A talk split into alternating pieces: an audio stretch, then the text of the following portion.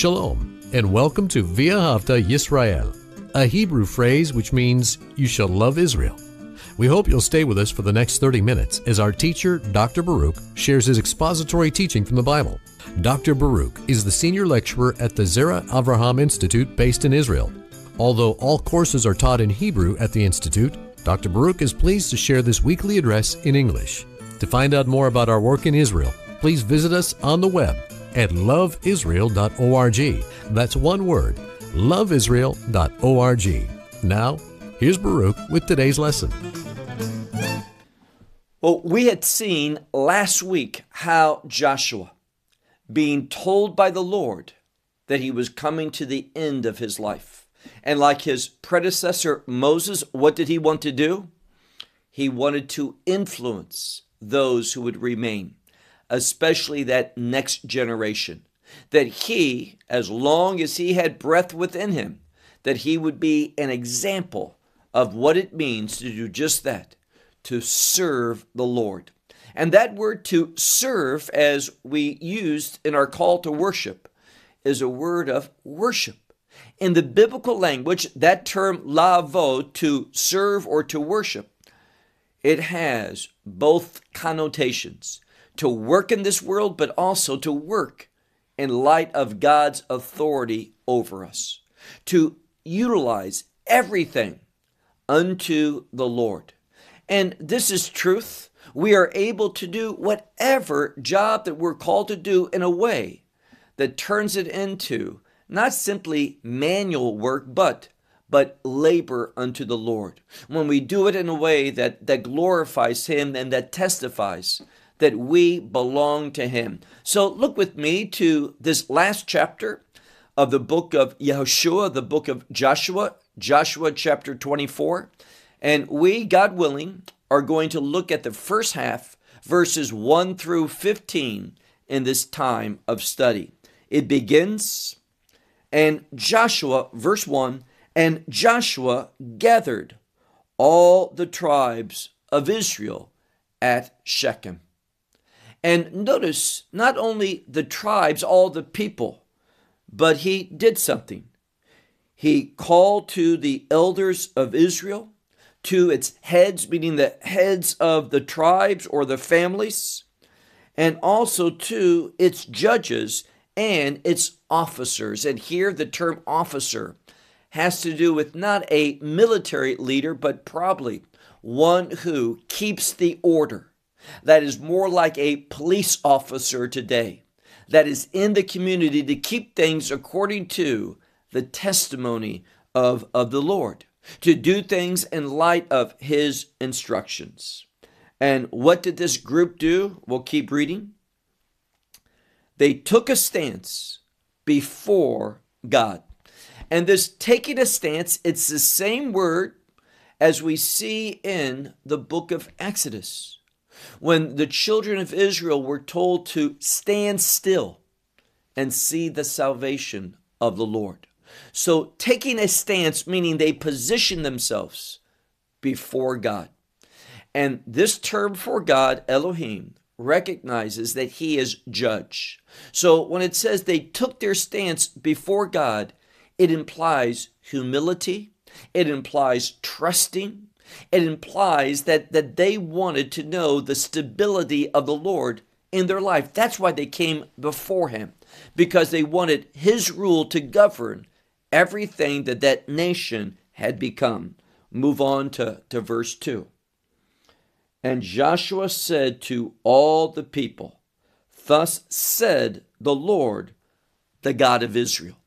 Now, as we've moved through this book of Yehoshua, and not just here, but so many other places that we see the same God of Israel. And Israel is a kingdom word. And what Joshua is concerned about is instilling in the people the mindset that they are a kingdom people. Now, this goes back as well to the book of, of Exodus, Exodus chapter 19, where it says in that sixth verse that the people are called to be a special people, a am segula, a treasured people, that God treasures them. Why? Well, because they are his covenant people and that they are submissive to his covenantal instructions. And they're there for a purpose to be that holy nation, a kingdom of priests, a holy nation. Joshua remembered that call. He remembered those instructions, and therefore he is telling the people, the God of Israel, that he is a kingdom God and that they are called to be a kingdom people. Look now to, to verse, verse 2. And Joshua said to all the people, Thus says the Lord God of Israel. And notice, on the other side of the river. Now, the river that he's speaking to in context, will point this out in a moment, is not the Jordan River, but the Euphrates rivers, Nahar Parat. And this is where, and we'll see in a moment, where the forefathers lived. And we'll be very specific. Verse 2, where it says, On the other side of the river, our forefathers dwelt. And the next word, Meolam, from a long time ago, from the ancient of days. And notice who he speaks about Terach, which is the father of Abraham and the father of Nahor. And what did this, this man do, Terach? Well, it was not he who was faithful to the God of Israel. In fact, it says here that, that, that they served other gods. Let's say it differently. They were involved in idolatry. Now, there is a Jewish tradition, it's written down, but it is not found in the scripture.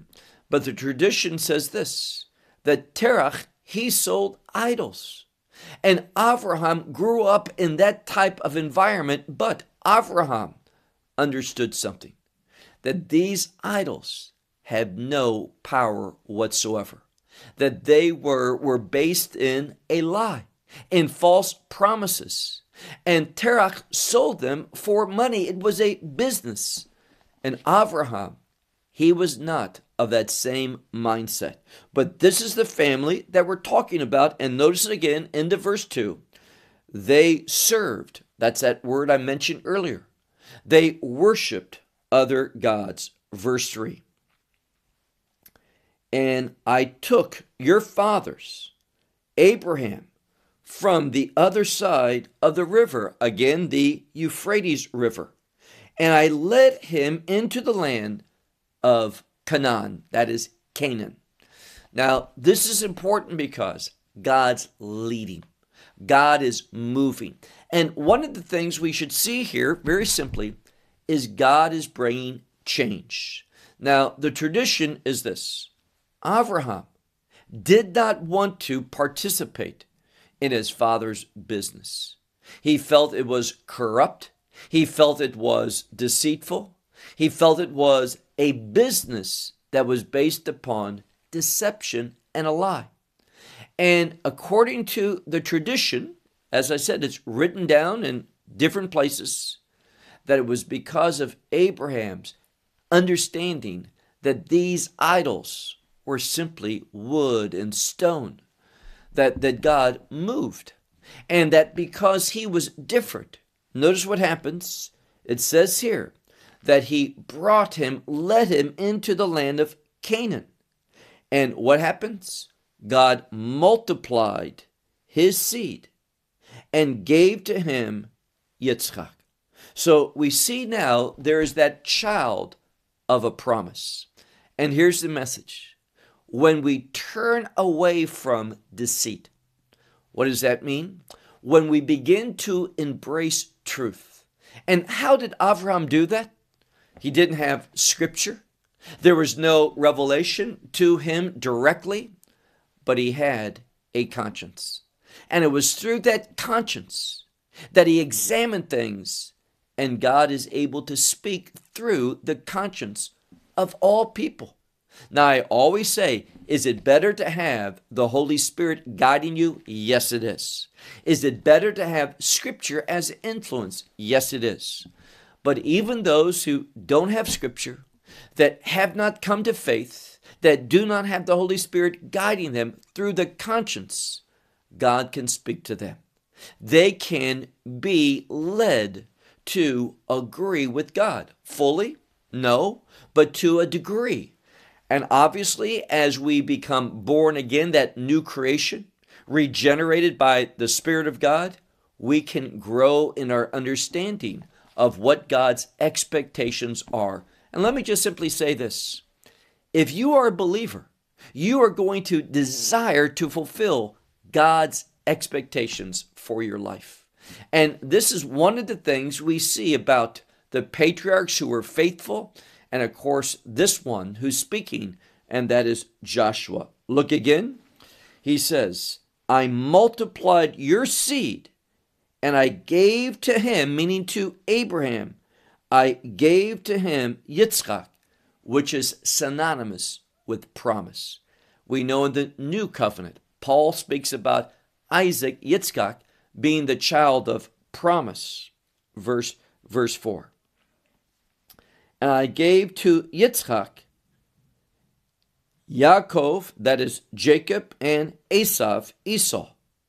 And I gave to Esau Mount Seir for a possession, for him to possess it. But to Yaakov, to Jacob and his sons, they went down to Egypt. Now, this is interesting because Esau, he is a perverse man, he is immoral, he is ungodly, and we see that God hates Esau. But he gave him a possession. And we see Jacob and his sons, they went down to Egypt. Why? Because of sin and they found themselves in bondage. That's where sin leads. So the brothers sinned against Joseph. We talked about this. Soon thereafter, what, what goes around comes around. The measure that you measure with will be measured back to you. The sword that you kill will kill with will kill you. That's what we see in the scripture. And therefore, God, because these are his covenant people, and they were outside his will, they went down to Egypt. But notice what it says here God is faithful. There was a time of punishment, but there's also a time of change, of redemption. And this is what happens. Look at verse 5. God says, I sent Moses and Aaron. And what did he do? I struck with a plague. Now, it's one word, it's a verb. It's a verbal form for the Hebrew word for plague, and we would have to translate it with many words. And I struck Egypt with a plague, just as I did in his midst. Whose midst? Well, we're talking about Egypt. And it's not going to be long before we speak about the king of Egypt, and I'm speaking about Pharaoh. And God struck, struck Egypt in the midst of his people. They saw the hand of God and how God, notice what it says, and after I brought you out. Verse 6.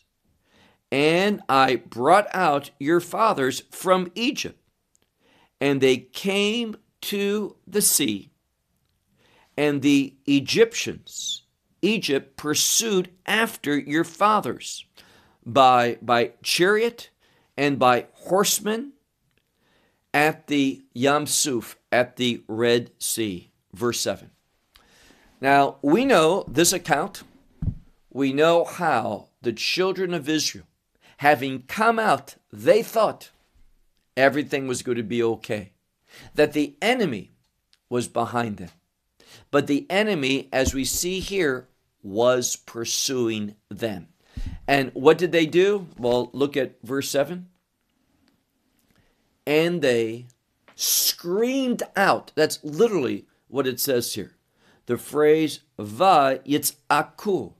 They screamed out. It's a word for yelling. They yelled at the Lord. And it says that he sent, and notice this next word, darkness. Now, here it's a word for darkness, ma'afel. Ephel is a shortened form of it, and it means a thick darkness. It's not a natural darkness, but it's a unique darkness, a thick darkness. And it says that he placed darkness between you and between the Egyptians. God moved miraculously. God became their defender.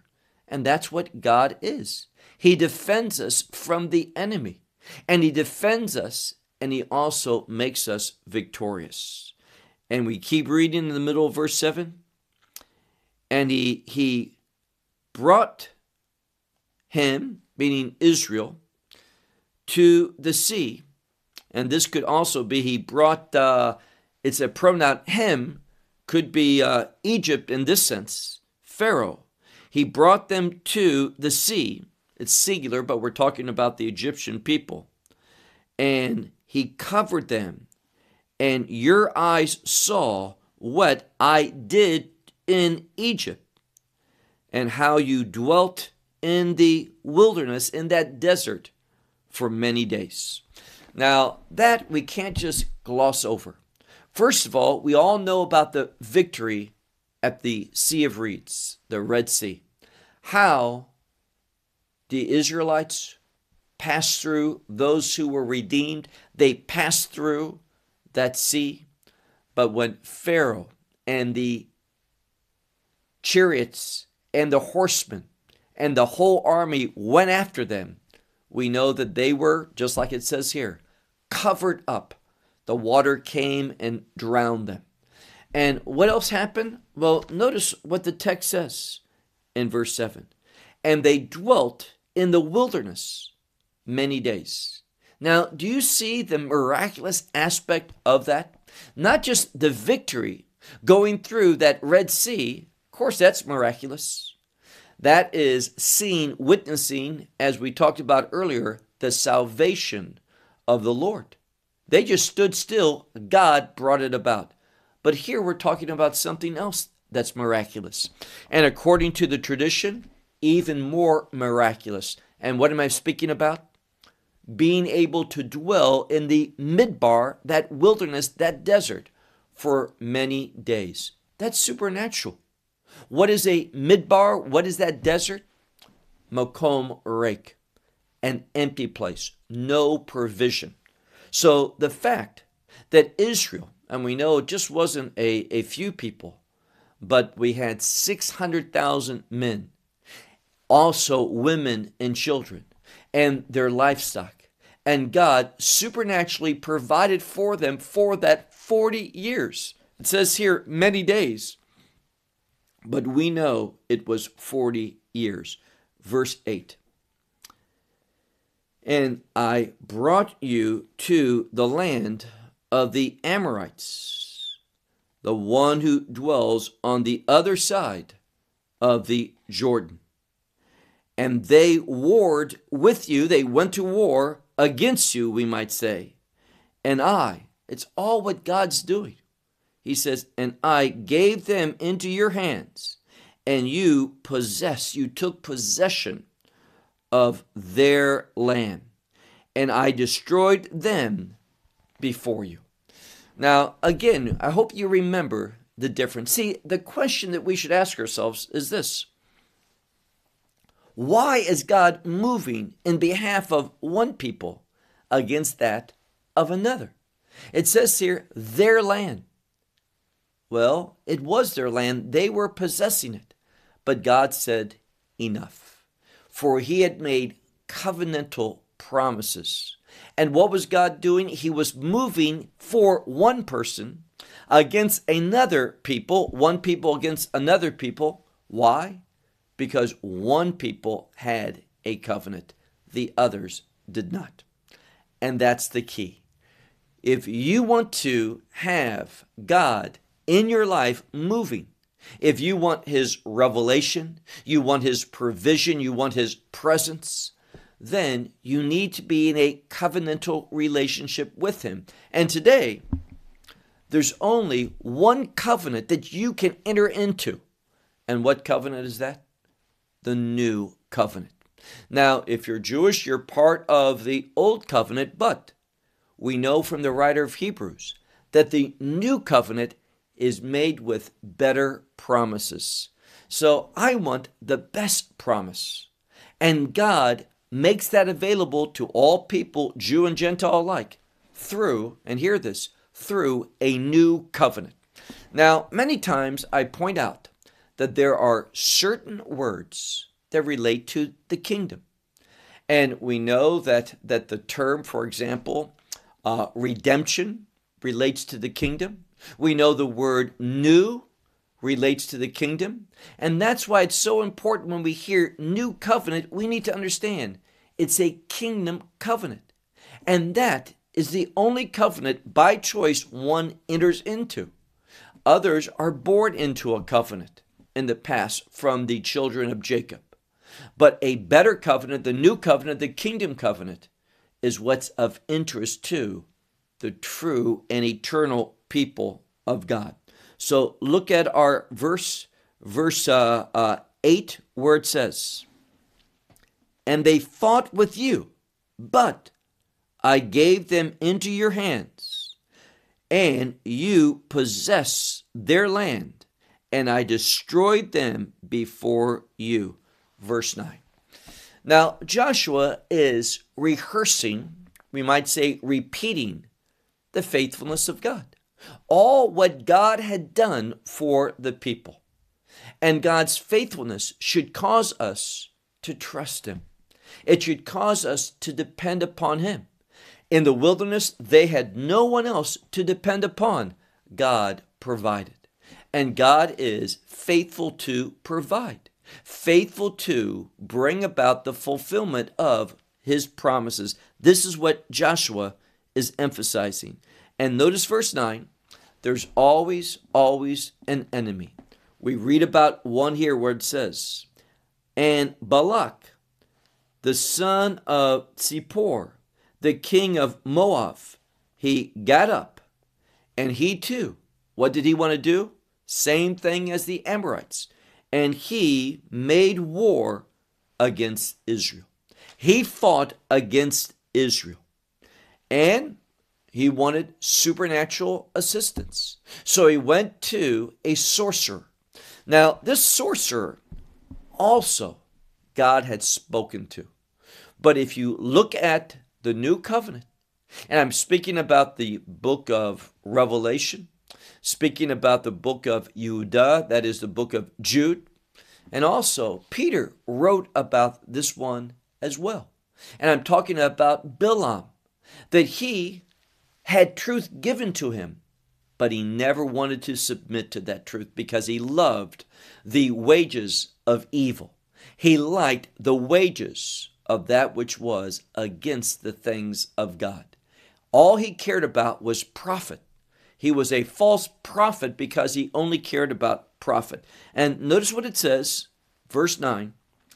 And Balak, the son of Zippor, the king of Moab, he rose up and he fought against Israel, and he sent and he called to, and here it is, Bil'am, the son of Beor. And what did he want? He wanted this sorcerer to curse you. Now, Joshua is speaking to the people. He's speaking first person for God, and he's speaking to the person, people, second person, meaning you. In this case, you all in the plural. And he said, the enemy wanted to bring curse upon you. But notice verse 10. But I did not uh, want him to hear Bilam. So I, I, did, I didn't want that. I did not allow that to happen. And what happens? He, and here's something unusual about Hebrew.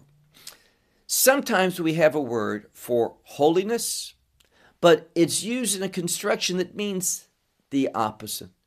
And sometimes we have a word for blessing, but it means the exact opposite curse.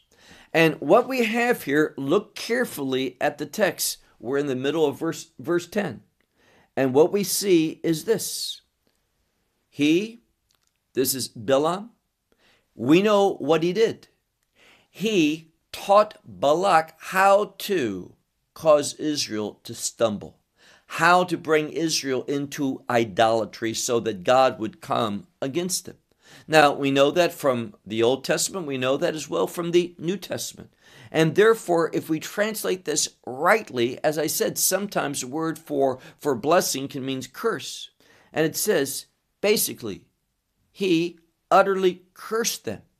That's what he wanted to do, to curse you. Joshua speaking to Israel. He cursed you with a curse. But, look at the end of verse, verse 10. But I saved you from his hand. The his here has to do with both Bilam and Balak. They were in agreement. That's why we know because Bilam loves the profit of unrighteousness that he taught Balak how to, to, to cause Israel to stumble. What stumbling block to set before them. That's what Bilam did. Verse, verse 11.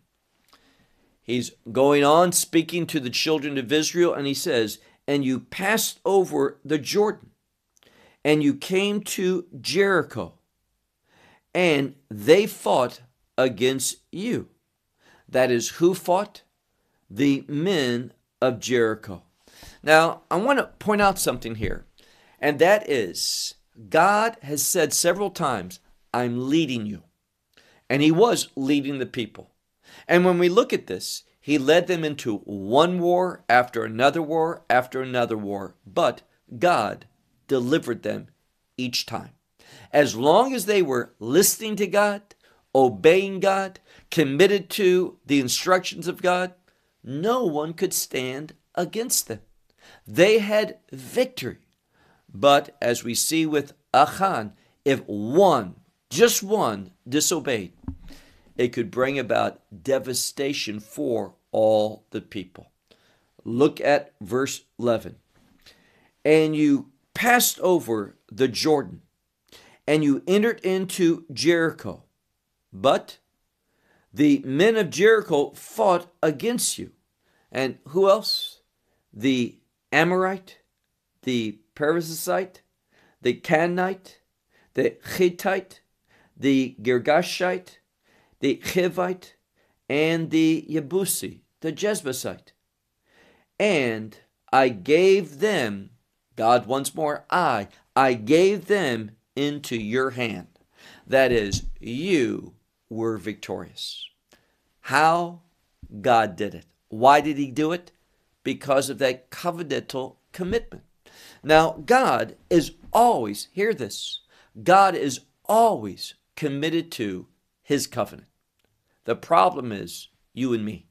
We sometimes are not as committed, not as passionate as we ought to be in regard to the covenant of God, our responsibility to do the things that we have agreed to when we entered into that covenant.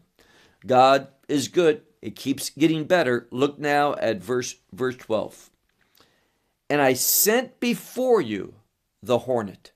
Now, we would understand that in the plural, hornets. God moved, he used that which is natural, the hornet, to do what? To drive them out from before you. This word to cast out, to cast them out before you. And we see something here. We see the the uh, uh, two kings of the Amorites they're always mentioned in the scripture. They were powerful, they were large, they had massive armies. But God, no problem for him. It says here, and the two kings of the Amorites, not with your sword and not with your bow. So God defeated this, this powerful two kings of the Amorites. He defeated them. And he says, You didn't do it with the bow or with your sword. God brought it about supernaturally. That's what God does. He moves miraculously for his new covenant people. And not only does he defeat the enemy, he's a blessed God.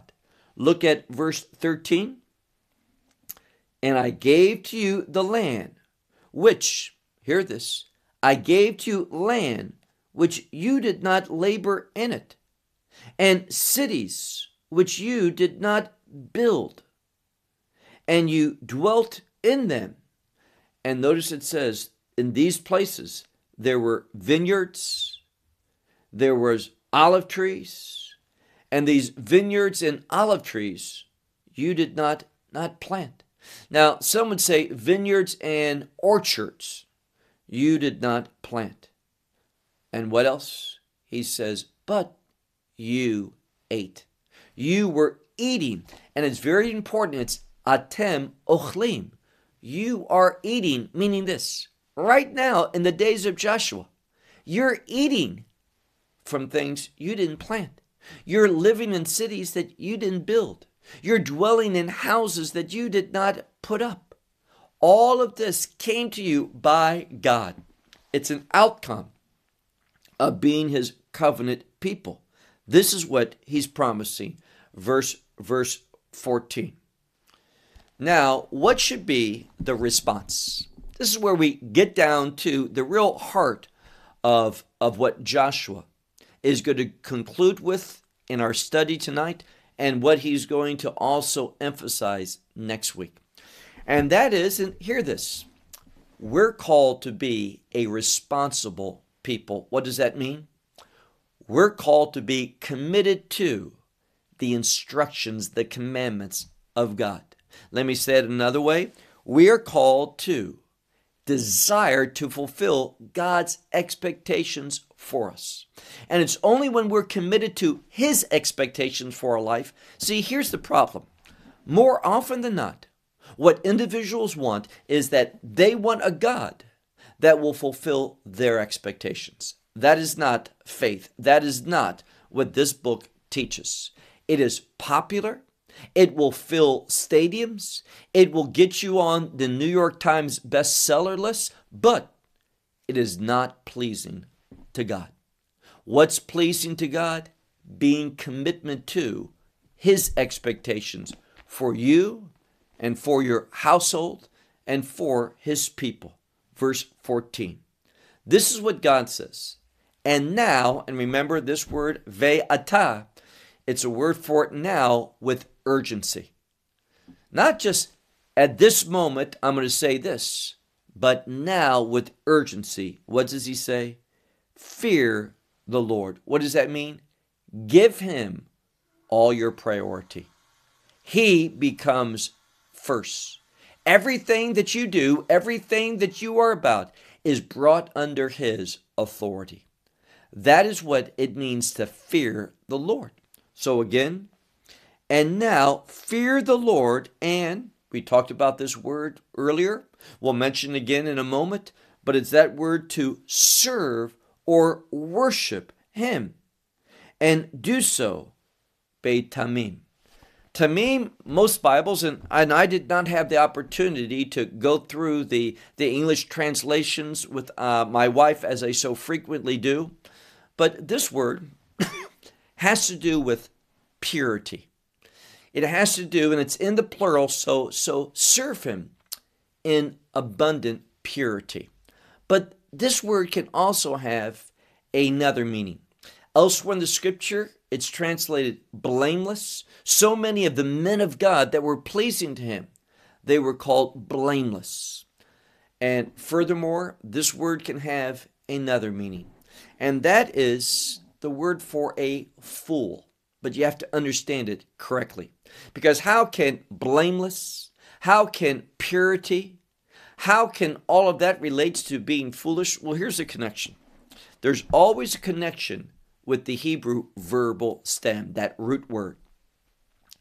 The word tam can be the end of something, meaning the objective. The word tam can also mean a foolish one, and here's what it speaks about one who knows his shortcomings, his uh, inabilities, his limits. Now, there was that uh, actor that said, A man's got to know his limitations.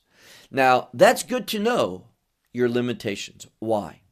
Because that shows you where you need to depend upon God. So, this word for oftentimes translated a fool simply means this one who understands he can't handle his life. He's not able to manage his existence. He needs help. So if someone is unable to manage himself, the world looks at that and sees a foolish person. Someone that always needs help, someone that, that's dependent upon someone else. Well, that's who we are. Now, the world may think that we're foolish, but in actuality, when we trust and depend upon God for all things in all ways, we're not foolish. We are demonstrating wisdom. So this scripture says, look at it again. It says, verse verse 14, serve him with with dependence, we might say, and in truth. When you make yourself utterly and solely dependent upon him, you are going to reach out for his truth. You're going to trust him. And he says, and remove gods, this would be false gods, these idols, and remove the gods which your forefathers served where? On the other side of the river. That's on the other side of the Euphrates and also in Egypt. Now, this tells us something. It tells us that both in the, the history of that family, the family Avram came from, there was idolatry. And also, we see that there was idolatry among the people in Egypt. And what did God do? God wanted to bring them out from all of this. So he says, serve the Lord. We might say independence and in truth, depending upon him and, and, and in trusting in his truth, and remove the idols which your forefathers worshiped on the other side of the, the river and also in Egypt. Verse 15, our last verse. He says, And if this be evil in your eyes to serve the Lord, choose for yourself today whom you are going to serve. If if it's going to be the gods which your forefathers worship and served on the other side of the river, that is, other side of the, the Euphrates, or if, or if it's going to be not just those gods, but the gods in Canaan, the gods of the, the Amorites. Notice what it says the gods of the Amorites, whom you dwell in their land. Is that that who you're going to to do? uh, homage to and worship the gods of these uh, defeated people? But he says at the end, Ve anochi. Sometimes that word ve and has a meaning in this context, but. He says, but I. Now I know some will say, as for me. Doesn't say that. It says, but I and my house, we will serve the Lord. And my question is this can you honestly, sincerely say with enthusiasm, This is me. I want to serve the Lord and I am going to influence my wife, my children, my, my family, extended family. If you're a woman, my husband, and my children, we have a responsibility to, to act publicly in light of our faith in the one true God, the God of Israel, who sent his only begotten Son, Messiah Yeshua, into this world to save you, to cause you to be that peculiar people, to make you into that royal priesthood, to cause you to be part of a holy people, a kingdom people, a holy nation, a nation that's different, that demonstrates the light, and that's the illumination of kingdom truth. We're called to be the salt of the earth. That salt has a purifying aspect to it, to pull out the impurities in order that that becomes something which is acceptable, something that is pleasing, well pleasing to God. So it all comes down. Are you going to agree with Yeshua? But I and my house, we will serve the Lord. That type of sincere commitment is the best thing that you can do, the wisest decision. Choose wisely, choose humbly, choose based upon the instructions of God and the demonstration of God's faithfulness throughout the generations. Well, I'll close with that until next week, and we conclude our study of this book, Joshua. Until then, may God bless you. Shalom from Israel. Well, we hope you will benefit from today's message and share it with others. Please plan to join us each week at this time and on this channel for our broadcast of loveisrael.org. Again, to find out more about us, please visit our website, loveisrael.org. There you will find articles and numerous other lectures by Baruch. These teachings are in video form. You may download them or watch them in streaming video. Until next week, may the Lord bless you in our Messiah Yeshua, that is, Jesus, as you walk with Him. Shalom from Israel.